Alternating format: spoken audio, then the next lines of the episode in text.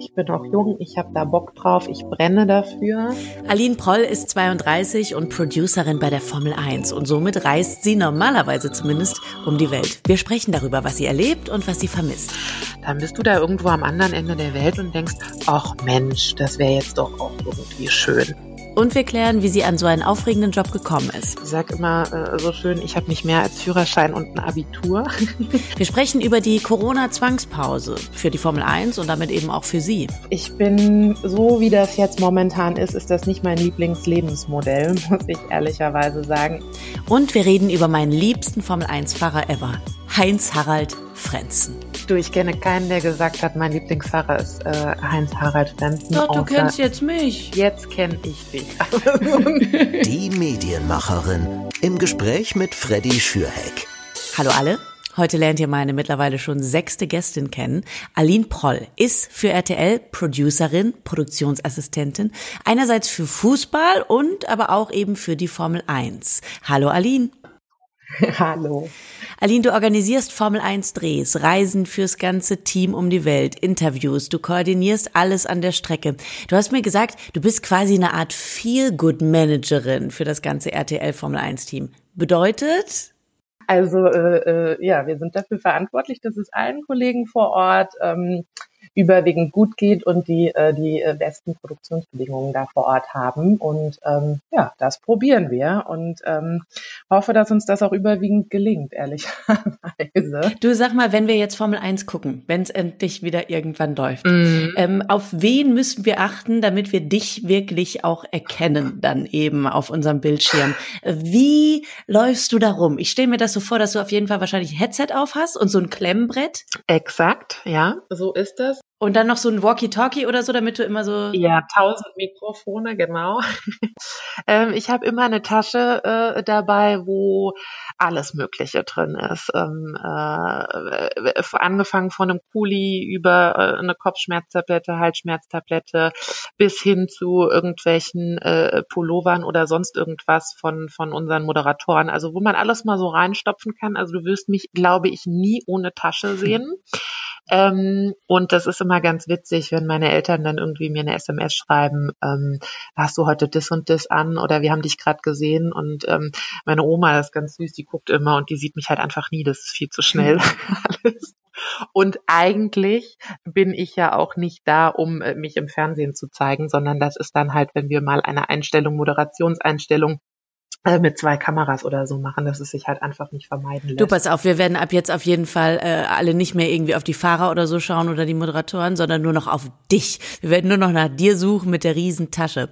Ähm, sag mal, Formel 1 ist ja so das Merchandise-Paradies. Ne? Auf jedem Campingplatz trägt irgendjemand eine Ferrari-Kappe. Äh, von wem hast du einen Becher oder eine Kappe zu Hause? Von wem bist du Fan? Ich habe exakt nichts, wirklich gar nicht. Ich bin auch überhaupt gar kein Fan davon, den ganzen Kram zu sammeln. Das ist äh, nur unnötiger Ballast, den ich äh, auf dem Flug mit nach Hause schleppen muss und der dann zu Hause rumsteht und einstaubt. Ich habe wirklich überhaupt gar nichts.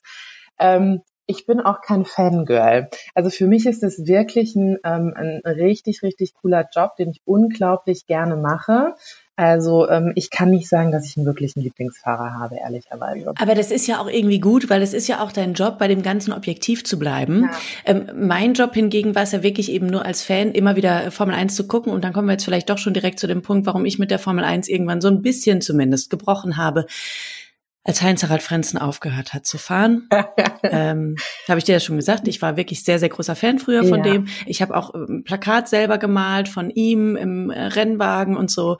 Ähm, wirklich mit meinen Buntstiften habe ich da gesessen am Tisch und habe gemalt. Und nein, es war nicht das Alter, wo man normalerweise noch hätte mit Buntstiften irgendwelche Dinge malen sollen.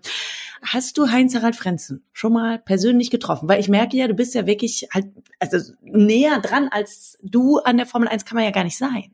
Ähm, ich habe Heinz Harald Frenzen, ähm, kenne natürlich ihn nicht mehr äh, als aktiv, also ich kenne ihn schon noch als aktiven Fahrer, ähm, aber ich bin 2016 erst in äh, äh, die Formel 1 gekommen und äh, ich habe ihn das ein oder andere Mal schon an der Rennstrecke gesehen und wir haben ihn auch schon interviewt. Ähm, er äh, pflegt auch äh, eine wirkliche Freundschaft äh, mit meinem äh, sehr geschätzten Kollegen Kai Ebel. Und ähm, das ist auch äh, Teil meines Jobs vor Ort sozusagen, ähm, für einen der Protagonisten verantwortlich zu sein. Wir teilen uns da immer auf. Entweder ist einer von uns bei Kai, also wir sind mit, mit zwei Produktionen immer vor Ort bei Kai. Der andere ist bei äh, Florian König.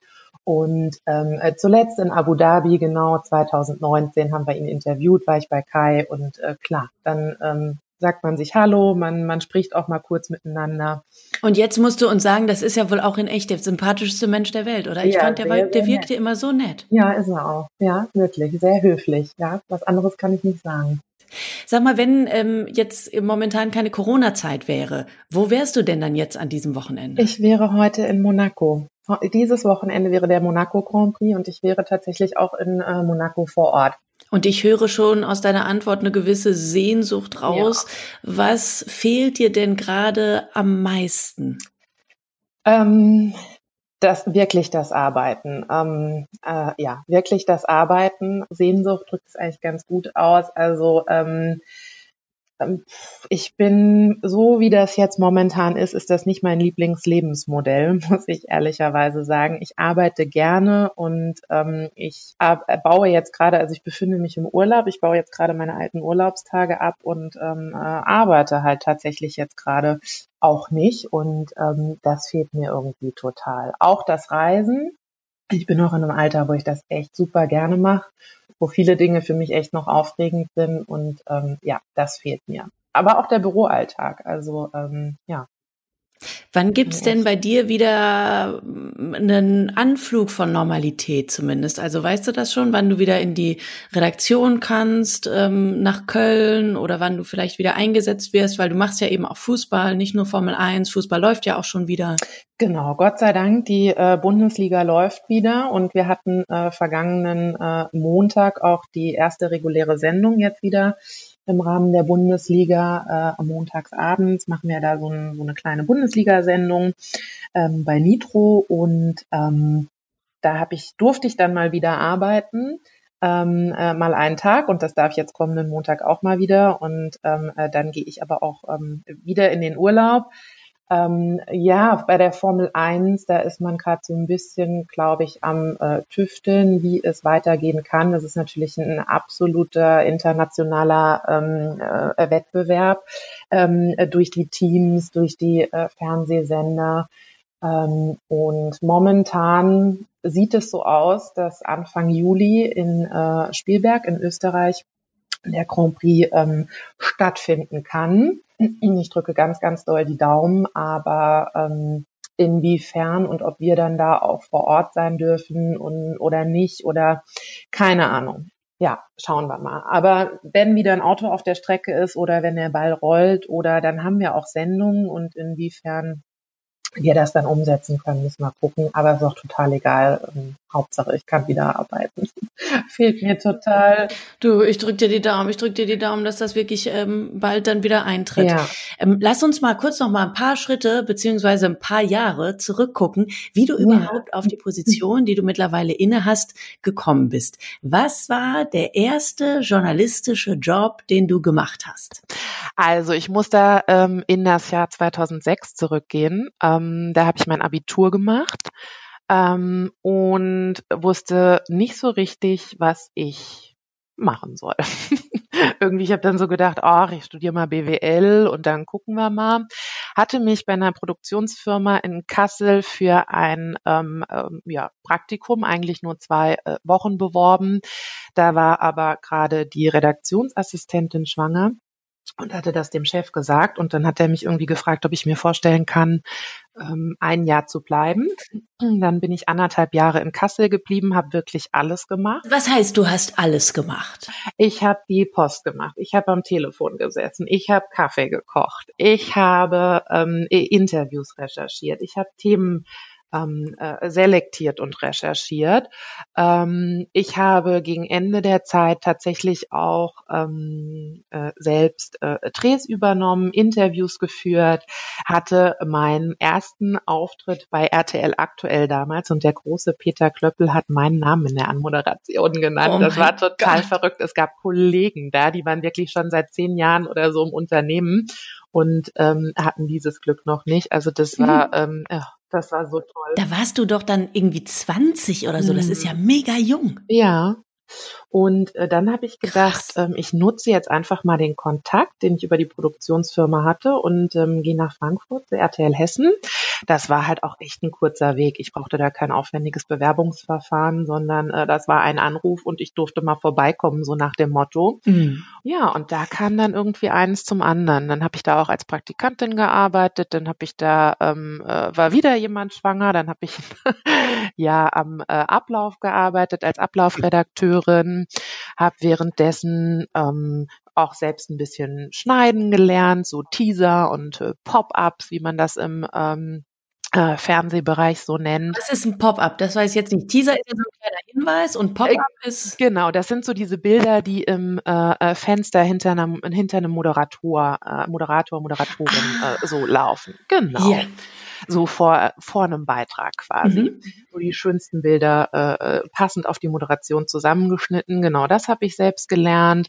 Ähm, ich sage heute immer, es reicht, um heutzutage noch einen Hochzeits- oder Geburtstagsfilm zu schneiden. ich wollte immer ein Volontariat und wie du schon schon sagst, ähm, ich war ja, ich war halt Anfang 20 und ich habe das immer gesagt und mein Chef hat immer gesagt, das kann ich nicht machen und du bist viel zu jung. Heute, zehn Jahre später, ist es total normal normal. Also ähm, äh, da ist das ein absolut normales Alter für ein Volontariat. Äh, damals war es das noch nicht. Ich hatte eigentlich schon alles gekündigt, meine Wohnung gekündigt und zwei Tage bevor ich meinen letzten Tag gehabt hätte, ähm, hat der Chef mich ins Büro gerufen, hat gesagt, irgendwie äh, ist das ein komisches Gefühl und ich kann dich doch nicht gehen lassen und wir machen das jetzt einfach. Aber wo wolltest du denn dann hin, wenn du sagst, du hattest schon alles gekündigt? Was war denn dann dein Plan? Nach Mainz. Ich wäre nach Mainz. Zum gegangen. Studieren. Die, ja, zum Studieren nach Mainz, ja. Ja, und dann kam der Chef und hat gesagt, nee, wir machen das jetzt doch äh, äh, mit dem Volo, wir machen das jetzt einfach. Und das war damals total verrückt. Also ich habe wirklich jetzt auch gar nicht ganz spontan ähm, äh, Ja gesagt, sondern ich musste da erstmal eine Nacht drüber schlafen und habe dann gedacht, nee, du kriegst das jetzt angeboten, das war immer das, was du haben wolltest, du kriegst das jetzt angeboten und äh, jetzt machst du das auch einfach. Und äh, es gibt so viele Studenten, die wirklich einen mega Abschluss haben und die genau das machen wollen, dieses, dieses Volontariat. Ähm, du, du musst das machen. Und dann habe ich gedacht, gehe ich danach noch studieren. Yeah. Ja, und wie das dann so ist, dann ähm, verdient man Geld und dann ist das auch alles toll. Und dann ähm, konnte mich halt auch unglaublich ausprobieren. Ich hatte da echt einen Chef, der mich dann echt gefördert und gefordert hat. Und ähm, das weiß ich echt heutzutage noch unheimlich zu schätzen. Wie oft lag dir trotzdem deine Mama in den Ohren mit den Worten, Aline, bitte, jetzt denk doch auch noch an Studium, ne, Kind? Ja, die Mama ähm, gar nicht so, die Eltern, äh, der Bruder, aber der ältere Bruder. Ich habe einen sieben Jahre älteren Bruder ähm, und der, also ähm, äh, angefangen von, ähm, äh, du musst doch einen vernünftigen Abschluss haben und äh, so ein Volontariat, das ist doch nichts irgendwie, musst irgendwo eine Prüfung ablegen und so, ähm, bis hin zu dieses geile Studentenleben, was man dann hat mhm. und das hm. musst du, das musst du erleben. Ähm, und äh, nee, da habe ich mich ähm, äh, dagegen entschieden und ich ähm, habe das Gefühl, dass es auch der richtige Schritt war. Also ab und an, wenn man vielleicht nochmal an einen Wechsel denkt oder so oder äh, vielleicht nochmal was anderes im Leben zu machen, dann denkt man so, oh scheiße, ähm, du hast kein Studium und wie soll das alles funktionieren? Aber ähm, das sind tatsächlich äh, kurze Momente und äh, man darf natürlich auch nicht vergessen, dass ich jetzt seit 2006 im, im Berufsleben bin und ähm, das haben ja mittlerweile auch ähm, Geschäftsführer und Chefs von, von Unternehmen gesagt, dass da vielleicht dann doch auch die ähm, Berufserfahrung mehr wert ist oder zumindest gleichwertig und ähm, das versuche ich jetzt auch einfach mal. Ja, so und am Ende, am Ende ist es ja so, keiner von uns kann irgendwie alle Wege gleichzeitig gehen. Natürlich hat man mal nee, dieses, hm, nee. hätte ich vielleicht auch noch machen können. Bei mir ist halt umgekehrt gewesen. Ich habe mein Studium gemacht, habe während äh, schon nach der Zwischenprüfung eigentlich bei 1 Live angefangen, habe dann irgendwie zwei Jahre schon bei 1 Live moderiert, während ich noch zu Ende studiert habe. Und ein Volontariat kam bei mir dann gar nicht mehr irgendwie in Frage, weil ich war dann irgendwie 26 und bei dem Sender, wo ich immer hin wollte, um da dann nochmal wegzugehen, zwei Jahre für ein Volo, um dann vielleicht zurückzukommen ja keine Position mehr zu haben, dachte ich mir, nee, dann machst du kein Volontariat. Aber bis jetzt habe ich das trotzdem immer mal wieder, dass ich mir denke, shit, hättest du vielleicht doch noch gemacht. Und erst vor ein paar Monaten habe ich mhm. noch mal geguckt und habe so geguckt, naja, du bist jetzt 32. Wenn du jetzt ein Volontariat machen würdest, so, äh, würde das überhaupt gehen? Will man noch eine 32-jährige Volontärin? Und dann habe ich mir vorgestellt, wie ich dann halt mit den 21-Jährigen im Workshop sitze und dachte mir, ich bin dann da die Mutti die denken dann alle, oh Gott, die, die ältere Dame da, die hat, weißt du, wie diese Leute an der Uni, die halt schon seit 24 Semestern studieren. Die, die immer so ein bisschen komisch waren, die man so komisch ja. anguckt. Und dann dachte ich mir so, nee, nee, das möchte ich dann auch nicht sein. Ja, und ich glaube, das ist auch wichtig, dass man irgendwie ähm, seinen Weg findet und damit auch ähm, fein ist. Und ich sage immer äh, so schön, ich habe nicht mehr als Führerschein und ein Abitur, aber gefühlt halt wirklich schon alles gemacht, also ja, nee, moderiert habe ich noch nicht.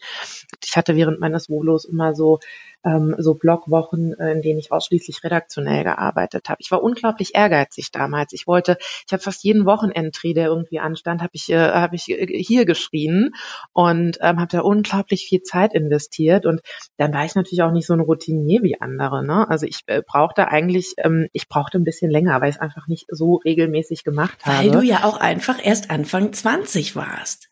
Ja, und habe mich dann sonntags abends da irgendwie in die Redaktion alleine gesetzt und habe das Material gesichtet, die besten O-Töne schon rausgeschrieben mhm. und so nachts über dem, den, den Text äh, eine Runde geschlafen, damit ich dann morgens halt äh, in den Schnitt konnte und ungefähr genauso schnell auch war wie die anderen Kollegen. Ne? Also ich habe da, hab da ähm, auch äh, einiges investiert.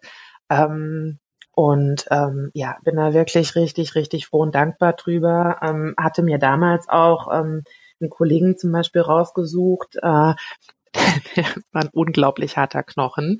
Aber den habe ich dann halt gefragt, was er so zu meinen Beiträgen äh, sagt und, und ob er sich die vielleicht mal angucken kann, mir Feedback geben kann. Das war eigentlich ganz schlimm. Er guckt sich so einen Beitrag an und äh, drückt nach fünf Sekunden die Stopp-Taste und hat schon irgendwie zehn Kritiken. Mhm. Aber da habe ich, so habe ich halt gelernt. Ne? Also so ein Satz irgendwie, stellen keine Fragen, wir, wir geben Antworten und so, weil ich das mal total toll fand, irgendwie so zu texten mit einem Fragezeichen und dann eine Antwort zu geben. Darauf ja. das immer, das war irgendwie so mein Stil. Ich fand das total toll. Und dann sagt er irgendwie, wir, wir stellen keine Fragen, wir geben Antworten. Oder auch selbst beim Vertonen äh, musste ich mir anfangs immer an dass ich mich wie Susi von Herzblatt anhören würde.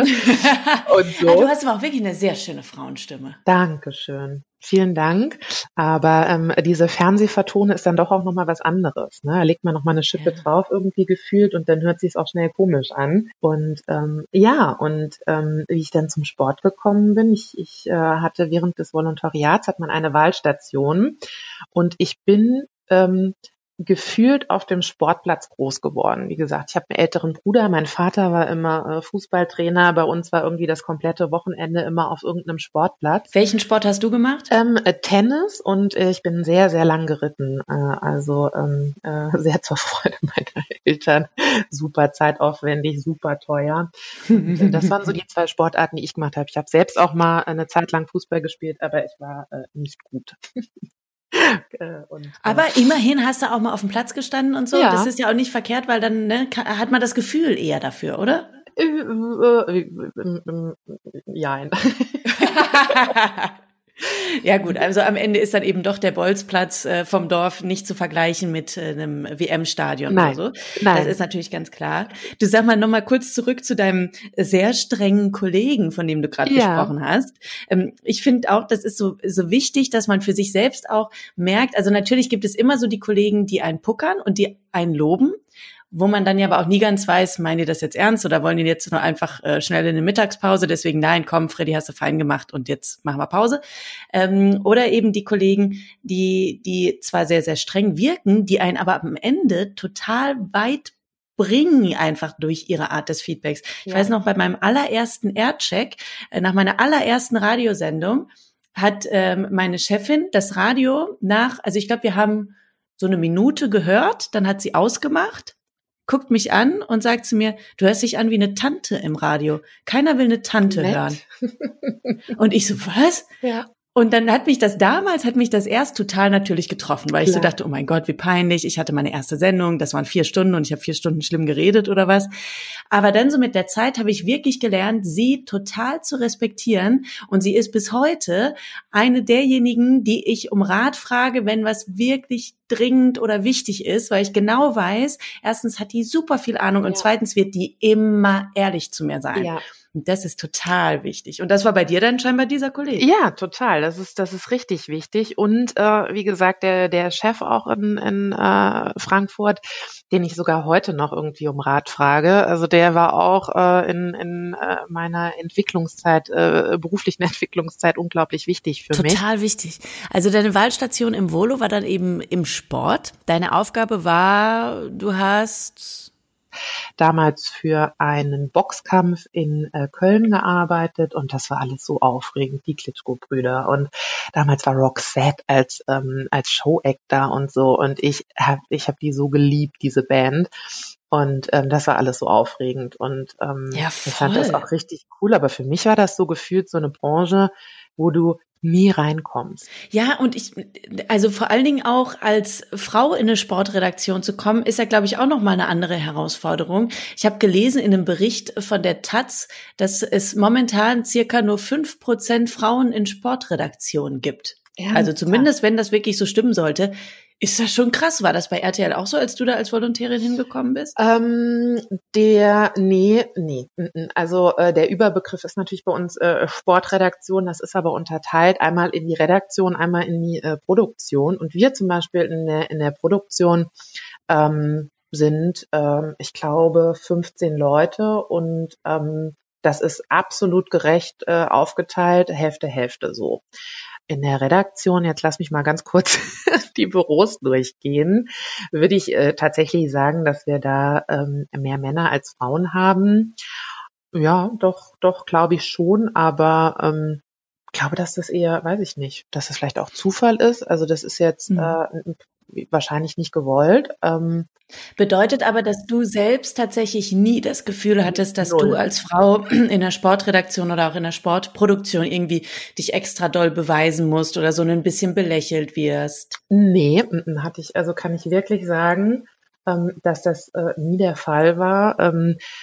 Ähm, beweisen ist halt so, bei uns ist natürlich auch der technische Aspekt spielt bei uns natürlich äh, auch eine Rolle. Ne? Klar, wir haben da auch, äh, wir haben da Arbeit mit Ingenieuren und externen Übertragungsfirmen äh, zusammen da werden wir Frauen vielleicht ein bisschen unterschätzt, ähm, aber ähm, es reicht bei mir auf jeden Fall, äh, um, um da zu bestehen. Und das ist, glaube ich, einfach wichtig. Wann war das denn bei dir genau, als du dann eben nach dem Volo zur Formel 1 gewechselt bist und eben zur Producerin da geworden bist, um von Rennen zu Rennen zu fliegen? ich hatte 2016 äh, eine Kollegin, die das ein oder andere Rennen nicht machen konnte und ähm, dann wurde ich halt gefragt, ob ich äh, mir das vorstellen könnte und äh, Bock darauf hätte. Und ich hatte da richtig krass großen Respekt vor. Und ich kann ja auch sagen, warum. und zwar, weil natürlich auch alles auf Englisch ist. Ne? Ähm, und dann auch diese ganzen technischen Begriffe und so. Und ich hatte zuletzt Englisch gesprochen, außer im Urlaub, ähm, in der Schule halt. Ne? Und äh, ich brauchte das danach nie wieder. Und da hatte ich richtig krassen Respekt vor und war richtig aufgeregt. Aber du kommst da so schnell wieder rein. Das ist so geil, dass man da so schnell wieder reinkommt. Und ähm, genau, und dann habe ich 2016 habe ich vier oder fünf Rennen gemacht und habe dann am Ende des Jahres haben wir mal diese Mitarbeitergespräche und habe gesagt, dass ich ähm, das cool finde und dass das für mich auch ehrlicherweise noch ein, ähm, eine Weiterentwicklung ist. Ähm, und ähm, dass ich äh, gerne äh, in äh, das Team mit einsteigen würde. Und ähm, so habe ich es geschafft. Das, das war der Schritt, war ehrlicherweise Mega. ja, war äh, ja ist doch super. Aber was was war denn das erste Rennen, wo du warst und welche Emotionen hast du da gefühlt, als du dann das erste Mal an so einer Rennstrecke warst? Mein wirklich allererstes Formel 1 Rennen, ähm, wo ich angelernt wurde, war ähm, Australien, das erste Rennen 2016. Ah, oh, ja. das Schönste am anderen Ende der Welt. Ja, das war wirklich mein allererstes äh, Rennen. Da wurde ich angelernt, weil ich aber auch recht zügig danach äh, quasi ähm, äh, ja als also zweite, also wir nur noch zu zweit vor Ort waren. Das heißt, ich hatte gar nicht sehr viel Auswahl. Ähm, wo ich angelernt werden konnte. Und dann war das wirklich, ähm, ja, war das Australien. Und äh, es war unglaublich. Aber hat man da nicht auch mal einen äh, ein bisschen Schiss und empfindet nicht enormen Druck, dass wenn sowas wie RTL äh, Formel 1, ne, also das ganz, ganz große Ding, hast du da nicht mal auch irgendwie, äh, weißt du, also ich meine, guck, ich, ich bin ja jetzt schon sprachlos. Ich glaube, ich hätte da richtig Schiss, dass da irgendwas schief läuft, irgendwas, was ich nicht auf dem Schirm habe und auf einmal äh, ist ein schwarzes Bild im Fernsehen. Ich weiß total, was du meinst. Aber ähm, ich hatte äh, immer Kollegen an meiner Seite, die das halt ähm, echt schon schon auch lange gemacht haben und da ähm, echt erfahren äh, waren und ähm, da hatte ich, nee, habe ich mich immer gut an deren Seite gefühlt, muss ich wirklich sagen. Das Coole ist halt auch, dass ähm, auch so das andere Team, die ganzen Techniker, die ganzen Kameraleute, das ist halt einfach, es ist ein cooles Team, alle sind hilfsbereit und ähm, man kann jeden fragen, ähm, auch die Moderatoren und die Reporter, also auch so ein, so ein, so ein Florian König, wenn da mal ein Fehler passiert, uns ein Fehler passiert, absolut äh, in Ordnung. Also und deswegen wurde mir das da alles recht einfach gemacht und es gab überhaupt gar keinen, gab überhaupt gar keinen Grund, da Angst zu haben. Aber gab es trotzdem mal irgendwas, was so richtig schief gelaufen ist? Nee, nicht als ich vor Ort war. nicht, nee, naja, also nicht als ich anderen, gut, da kannst du dann. Ja. Nein, nein, ähm, äh, nee, tatsächlich, äh, tatsächlich äh, noch kein Sendeausfall oder mhm. oder Schwarzbild oder ähm, sonst irgendwas. Ähm, Gott, vielleicht äh, sagen jetzt hören die anderen Kollegen, wenn die sich das anhören und sagen, oh, stimmt doch gar nicht. Ist nicht schlimm. Die nächste Podcast-Folge mache ich dann mit deinen Kollegen, die dann nochmal äh, die, die ganzen anderen Geschichten erzählen. Die nochmal draufhauen. Genau. Aber nimm uns doch mal mit, Aline, an die Rennstrecke. Wie sieht ein Arbeitstag für dich bei der Formel 1 äh, eben bei so einem Rennen konkret aus? Also morgens erstmal wacht das ganze Team im Hotel auf, dann gibt's wahrscheinlich für alle zusammen gleichzeitig Frühstück und dann fährt man an die Strecke. Wir sind so 20, 25 Leute bei der Formel 1 vor Ort, ähm, äh, inklusive der Moderatoren dann eben auch. Und wir fahren dann äh, zur Strecke. In den ersten Tagen werden die ganzen äh, Dinge aufgebaut, die ganze Technik wird aufgebaut, es wird alles getestet. Ab Donnerstag sind dann die kommen die Fahrer zur Strecke, dann gibt es äh, Interviewtermine, dann gibt es äh, Autogramm-Sessions. Ähm, wir bereiten die ganzen Schedules im Vorfeld vor, das heißt, wir setzen uns mit den Teams äh, in Verbindung, welcher Fahrer wann welchen Termin hat. Ähm, darüber hinaus gibt es dann noch mal ein paar äh, Sonderaktionen, ähm, äh, dass vielleicht äh, ein Team äh, in der Stadt noch irgendeinen Dreh hat oder irgendeine Aktion hat. Äh, bestimmte Locations, die wir uns dann vielleicht vorab auch schon mal angucken, äh, mit den mit den Pressesprechern besprechen, was können wir machen, was dürfen wir, was dürfen wir nicht machen, wo können wir hin. Requisiten besorgen. Genau, das ist dann so der Donnerstag, wo die ganzen äh, Termine stattfinden. An dem Freitag fahren dann schon die äh, Autos, die ersten Trainingssessions und ähm, ja, Samstag ist dann das Qualifying, natürlich immer sehr spannend.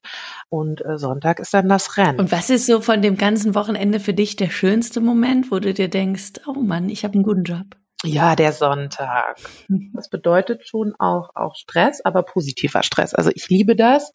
Ähm, äh, ich, ich bin auch jung, ich habe da Bock drauf, ich brenne dafür. Ähm, und ähm, ja, aber der Sonntag ist schon der Renntag, ähm, wo dann äh, wirklich der ganze Trubel und das ist schon der, der schönste Tag. Was war mal so der Interviewpartner, wo du dachtest, oder die Interviewpartnerin, okay, jetzt das, also das kann ich wirklich noch in 50 Jahren mit Stolz erzählen, dass ich hier den kennengelernt habe oder die. Ähm, ich würde da auf jeden Fall tatsächlich David Beckham erwähnen das war in Bahrain letztes Jahr, Bahrain 2019. Der lief uns so vor den, vor den Füßen her und wir wussten nicht, dass er da war. Und dann, äh, ja, haben wir halt äh, so zwei, drei kurze äh, äh, Fragen ihm stellen dürfen. Und ähm, die sind natürlich auch alle oder die meisten halt von irgendeinem Team eingeladen. Und dann ähm, wenn du die dann nach dem Lieblingsfahrer fragst oder so, dann ist das natürlich ein Fahrer des Teams. so. Also nicht Heinz-Harald Frenzen, der es natürlich eigentlich gewesen wäre. Du, ich kenne keinen, der gesagt hat, mein Lieblingsfahrer ist äh, Heinz-Harald Frenzen. Doch, du kennst jetzt mich. Ja, jetzt, jetzt kenne ich dich. ja, aber jetzt kenne ich dich, ja. Ähm, und ähm, ich werde natürlich immer, äh, ich habe eine Freundin, die findet es immer äh, total toll, dass äh, Patrick Dempsey natürlich ganz oft bei der Warte, Formel 1 das ist äh, McSexy oder McDreamy? Das ist ähm, hier von ähm, Grey's Anatomy. Äh, Grey's Anatomy, genau. genau. Und da gibt's doch die, ja. die, die werden ja nur unterschieden in, ja, hier McDreamy und Mac. Warte, ich, ich, ich google, ich habe ja den Google das mal, weil ähm, ich bin äh, Patrick Dempsey. Ja, das war McDreamy von Grey's McDreamy, okay. Ähm, ja, die findet das immer immer total super und total äh, toll. Sag doch mal, bring mir mal ein Foto oder schick mir mal ein Foto. Also das sind ja auf jeden Fall schon mal eine ganze Menge große Namen, muss man sagen. Ja, die Hemsworth-Brüder Brüder habe ich auch schon mal. Das war natürlich, das war auch schön. Krass. Also Chris und Liam Hemsworth, die kommen ja auch beide aus Australien. Ich nehme an, es war das Rennen genau. in Australien. Nee, es war in Monaco. Okay, das macht äh, halb Sinn oder so. In Australien habe ich aber zum Beispiel mal den Jan Frodeno, der saß dann, dann da sitzt man irgendwie, sitzt Jan Frodeno mit einem am Tisch und so, das ist schon verrückt. Ne? Was ist denn so das, ähm, was dir an diesen Wochenenden, die ja nun mal wirklich sehr aufregend klingen und wirklich auch bestimmt tausend tolle Highlights haben, ja. aber was dir da trotzdem so ein bisschen fehlt? Also was vermisst du bei so einem Jet-Set-Leben, wie du das dann da eben hast durch die Arbeit? Ähm, also ich habe natürlich auch schon Hochzeiten und Geburtstage oder wenn Freunde dann irgendwie äh, zu Hause ähm, äh, sich treffen und einfach nette Abende haben, dann bist du da irgendwo am anderen Ende der Welt und denkst, ach Mensch, das wäre jetzt doch auch irgendwie schön. Aber ähm, ich ähm, äh, kann natürlich auch mal äh, sagen, wenn irgendwie ein großer Geburtstag ist, ich äh, würde gern äh, an dem Wochenende frei haben und dann ist das natürlich auch absolut möglich.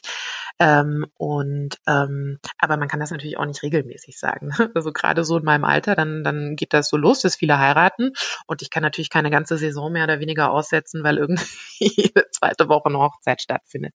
Ähm, möchte ich aber tatsächlich auch gar nicht. Aber äh, das sind dann schon so Momente, ähm, wo ich dann so denke, manchmal denke irgendwie so, ach Mensch, also so äh, jobtechnisch, ne, kein Job ist am Ende perfekt und ähm, du bist am anderen Ende der Welt, du erlebst tolle Sachen, aber klar, Total. so die Grillparty von von den besten Freunden, die wird dann halt verpasst. Ja, aber dafür hat man halt auch, also ich habe hab, äh, natürlich auch unglaublich äh, viele neue Leute kennengelernt im, im Rahmen des Jobs, also sowohl beim Fußball auch als bei der Formel 1. Ich bin auch jemand, der ähm, super gern connected ähm, und und quatscht und äh, offen ist und ähm, ähm, ja, und da sind natürlich auch im Laufe der Jahre echte Freundschaften entstanden und das ist natürlich auch irgendwie, ist auch schön, ne? Also. Ja, ähm, voll. Und ihr seid dann ja, ich stelle mir das bei euch so ein bisschen vor wie bei so einem Wanderzirkus. Und ich wollte ja. früher immer Zirkuskind sein, weil ich mir immer dachte, wie schön, wenn die Leute immer zusammen sind und zusammenreisen. Ja, und so stelle ich Tiere. mir das gerade bei euch vor. ja. Oder? Nur halt, dass ihr nicht irgendwie in so einem Wohnwagen mit acht Leuten schlaft, sondern eben an so einem schicken Hotel in Dubai. Ja, ja, In einem Hotel. Nee, also der, der Standard ist schon, ist schon echt äh, gut, aber ich möchte überhaupt nicht, dass das Image entsteht, dass wir hier irgendwie immer die äh, Sechs-Sterne-Hotels, äh, äh, um es mal überspitzt ähm, zu sagen, äh, haben. Das ist natürlich nicht der Fall. Was ist so ein Moment, den du dann eben mit deinen Kollegen slash Freunden auf eurer Wanderzirkuszeit erlebt hast, wo du sagst, okay, das werde ich noch meinen Enkeln erzählen, damals, als wir in Shanghai auf der Dachterrasse. Irgendwann war ich mal ähm, auf einer Party von Flavio Briatore. Ganz kurz, das müssen wir kurz erklären. Das ist ja auch der Ex von Heidi Klum, mit dem sie ihr erstes Kind bekommen hat. Ganz genau, ja, ganz genau. Das ist Flavio Briatore, natürlich auch in der, in der Formel 1 ähm, äh, Name. Und ähm, ja, der hatte dann irgendwie, ich glaube, wo war das? In, in Baku oder so, Aserbaidschan. Und ähm, da war ich dann, dann irgendwie abends. Ach, und ähm, äh, ja, das war alles irgendwie total äh, groß und pompös und was die Leute dann da irgendwie anhaben und so. Das ist so, oh, dann kommt er echt aus dem Staunen nicht mehr raus. Und ähm, äh, klar gibt's ja auch in, in Monaco gibt's äh, wunderschöne Locations, wo man pa Partys an irgendwelchen Pools oder auf irgendwelchen ähm, äh, Booten und sowas. Ähm, also es ist schon, schon wirklich alles pompös. Ähm, aber ähm, auch hier soll natürlich jetzt nicht der Eindruck entstehen, dass ich irgendwie von Party zu Party jage. Überhaupt gar nicht. Also da hat man, äh, das findet so auch gar nicht statt. Und also doch, vielleicht findet es schon statt, aber nicht für uns, die da wirklich arbeiten. Also da hat man mal an einem Sonntagabend, wenn wirklich alles getan ist, äh, vielleicht mal Zeit äh, zu. Und dann muss man natürlich da auch erstmal äh, hin und reinkommen. Ne? Also ist natürlich auch alles, äh, ja. Ja, aber du bist da reingekommen. Ich du warst bei Flavio Briatore auf der, auf der Party. Was hattest du denn an auf dieser Party dann? Was hatte ich an? Oh, kann ich dir nicht mehr sagen. Weiß ich wirklich nicht mehr, aber im Zweifel irgendwie. Aber du hast dich auf jeden Fall schick genug gefühlt und nicht irgendwie so das Gefühl gehabt, ach Mist, die Jeans hätte ich besser gegen eine Paillettenhose eingetauscht. so ungefähr. Nee, aber keine Ahnung, irgendein, irgendein Kleidchen oder so habe ich wahrscheinlich angehabt und äh, was man durchaus äh, tragen kann. Also man, man fällt da weder, äh, ich bin weder, sage ich mal, äh, positiv noch negativ aufgefallen, so, so der Durchschnitt. Und dann fühle ich, fühl ich mich eigentlich auch am wohlsten mit. Du, wir müssen natürlich auch über die Rolle der Frauen in der Formel 1 sprechen. Ja. Es gab ja tatsächlich früher, als ich noch auch wirklich äh, aktiv Formel 1 geguckt habe, waren die einzigen Frauen, die ich gesehen habe, weder Moderatorin noch Ingenieurin äh, noch Fahrerin natürlich, sondern es waren die Grid Girls, mhm. also die Boxenluder, ja. die Mädels in den knappen Ledershorts, die die Nummern und die Namen hochgehalten mhm. haben. Das Ganze wurde ja 2018 ja. abgeschafft. Da warst du ja auch schon mittendrin in der Formel 1. Was hast du gedacht, als du das gehört hast? Okay, das wird es jetzt nicht mehr geben? Ähm, das wird sehr kontrovers ähm, äh, diskutiert und gesehen. Irgendwie haben, ohne das jetzt abwertend zu meinen, äh, diese Frauen haben für mich zur Formel 1 dazugehört. Ähm, ich kann aus äh, Sicht des Veranstalters ähm, äh, verstehen, dass man das ähm, im Zuge auch äh, MeToo, was sich da jetzt alles in den letzten Jahren natürlich auch entwickelt hat, dass man ähm, äh, da auf Kinder jetzt setzt und eben äh, nicht mehr diese Frauen hat. Ähm, ich fand das immer ästhetisch und schön und äh, mochte mir das angucken. Ja, also ich bin da so ein bisschen zwiegespalten, weil klar, ja, wenn, wenn die Mädels Klar. Äh, das gerne machen möchten und sich da hinstellen wollen, ne, also jeder soll ja machen, was er möchte. Genau. Gleichzeitig habe ich dann aber auch so ein paar Zitate damals mitbekommen. Ich weiß noch, dass ja auch einmal äh, in Monaco war das, glaube ich, ein äh, Versuch gestartet wurde, dass es keine Grid Girls gab, sondern sondern Grid Boys. Da waren dann Männer an der Strecke, die die Schilder gehalten mhm. haben, was ja eigentlich, ne, ist ja gut, ne, dann wechseln wir halt ab, mal die Frauen, mal die Männer. Daraufhin hat aber Sebastian Vettel, den ich sonst wirklich toll finde, aber ähm, in einem Interview nur gesagt, das Auto zu parken und auf den Hintern von einem George oder Dave zu gucken, das hat mir nicht gefallen. Mhm. So, und das sind und dann halt Zitate, ja. da bin ich dann halt komplett raus und denke mir, das kann doch jetzt nicht dein Ernst sein. So. Ja, verstehe ich, kann ich nachvollziehen.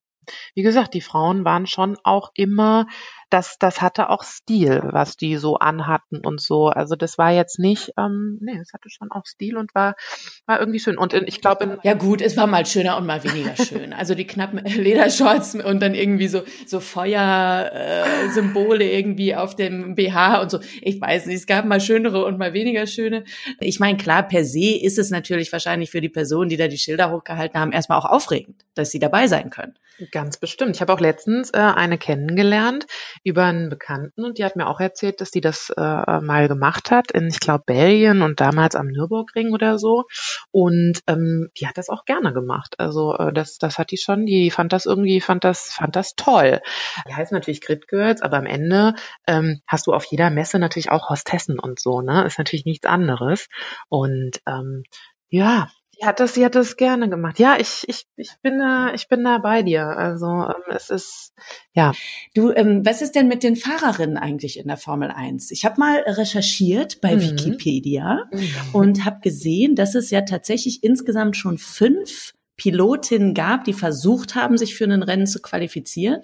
Die erste Frau, die es auch dann geschafft hat, war 1958. Mhm. Das ist ja eigentlich, und 1950 gab es ja überhaupt erst das erste Mal die Formel 1 ja, und acht Jahre später schon die erste Frau, super, und jetzt sind keine da. Genau, wir sind dieses Jahr äh, im 70. Jahr, Jubiläumsjahr.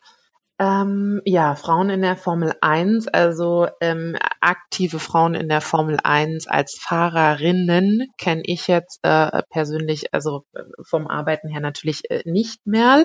Ähm, die Susi Wolf, die äh, Frau von dem äh, Mercedes-Teamchef, dem Toto Wolf, die hat noch, während ich auch ähm, äh, schon vor Ort war, ähm, äh, Trainingssessions ist sie gefahren.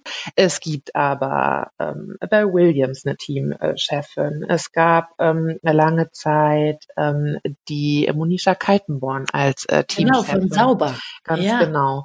Ähm, es gibt ähm, auch bei Sauber äh, eine äh, Frau am Kommandostand. Ähm, es gibt also, ähm, das hat sich schon echt geändert. Und da gibt es schon echt hochrangige Ingenieurinnen, also muss ich schon sagen. Und äh, im Fernsehen, ähm, gerade bei den äh, Italienern, die haben eine Moderatorin, die Engländer haben eine Moderatorin, die ähm, Spanier haben eine Moderatorin. Bei den Franzosen gibt es eine Moderatorin. Da gibt es schon echt viele Frauen, muss ich sagen. Aber ähm, gut so. Ja, sehr und, gut. Ähm, es sind echt auch alles ähm, äh, coole, coole Frauen und ähm, nee, also das hat sich, das hat sich, glaube ich, echt geändert. Ja, und ähm, in der Formel 1 aktuell gibt's äh, äh, keine Frau, in der Formel 2 gibt's aber eine und es gibt in der Formel 3 ja, glaube ich, auch sogar eine Deutsche, ne, mit der Sophia äh, Flörsch. Ja gut, also sie sind da, sie müssen jetzt nur noch wieder ganz nach oben kommen. Aber wir können festhalten, dass wir über, und das ist ein Zitat, das habe ich mir extra hier aufgeschrieben, weil ich es so provokant fand und mir dachte, das, da müssen wir drüber reden. Aber das können wir dann auch fast schon abhaken, weil wir uns einig sind, heute stimmt es nicht mehr. 1958, eben bei der ersten Formel 1 Fahrerin, von der wir gerade gesprochen haben, die durfte zwei Rennen, an zwei Rennen hat sie sich, ähm, für zwei mhm. Rennen hat sie sich qualifiziert, durfte teilnehmen. Für das dritte hat sie sich auch noch qualifiziert. Das war aber in Frankreich. Und der Organisator in Frankreich hat dann ihre Teilnahme verboten, ja, weil, Zitat, ja. der einzige Helm, den eine Frau tragen sollte, ist beim Friseur. Ist beim Friseur, ja, habe ich auch schon gelesen. Ja. So. Aber da können wir sagen, das ist jetzt wirklich lange verjährt. Genau. Äh, das hat ja. sich sehr geändert äh, in der Formel ja. 1, zumindest schon mal hinter den Kulissen oder eben auch vor den Kulissen, auf äh, den Tribünen und auf den Bühnen und jetzt dann eben vielleicht bald auch noch im Cockpit. Das wäre auf jeden Fall sehr schön. Oh, das wäre richtig schön, ja. Aber erstmal muss überhaupt irgendwer wieder fahren. Aline, ich drücke dir die Daumen, dass nachdem die Bundesliga jetzt ja auch wieder spielt und ähm, dir Arbeit macht, auch die Formel 1 bald wieder fährt und euer Wanderzirkus wieder auf Tour gehen kann. Ja, bitte, bitte, bitte.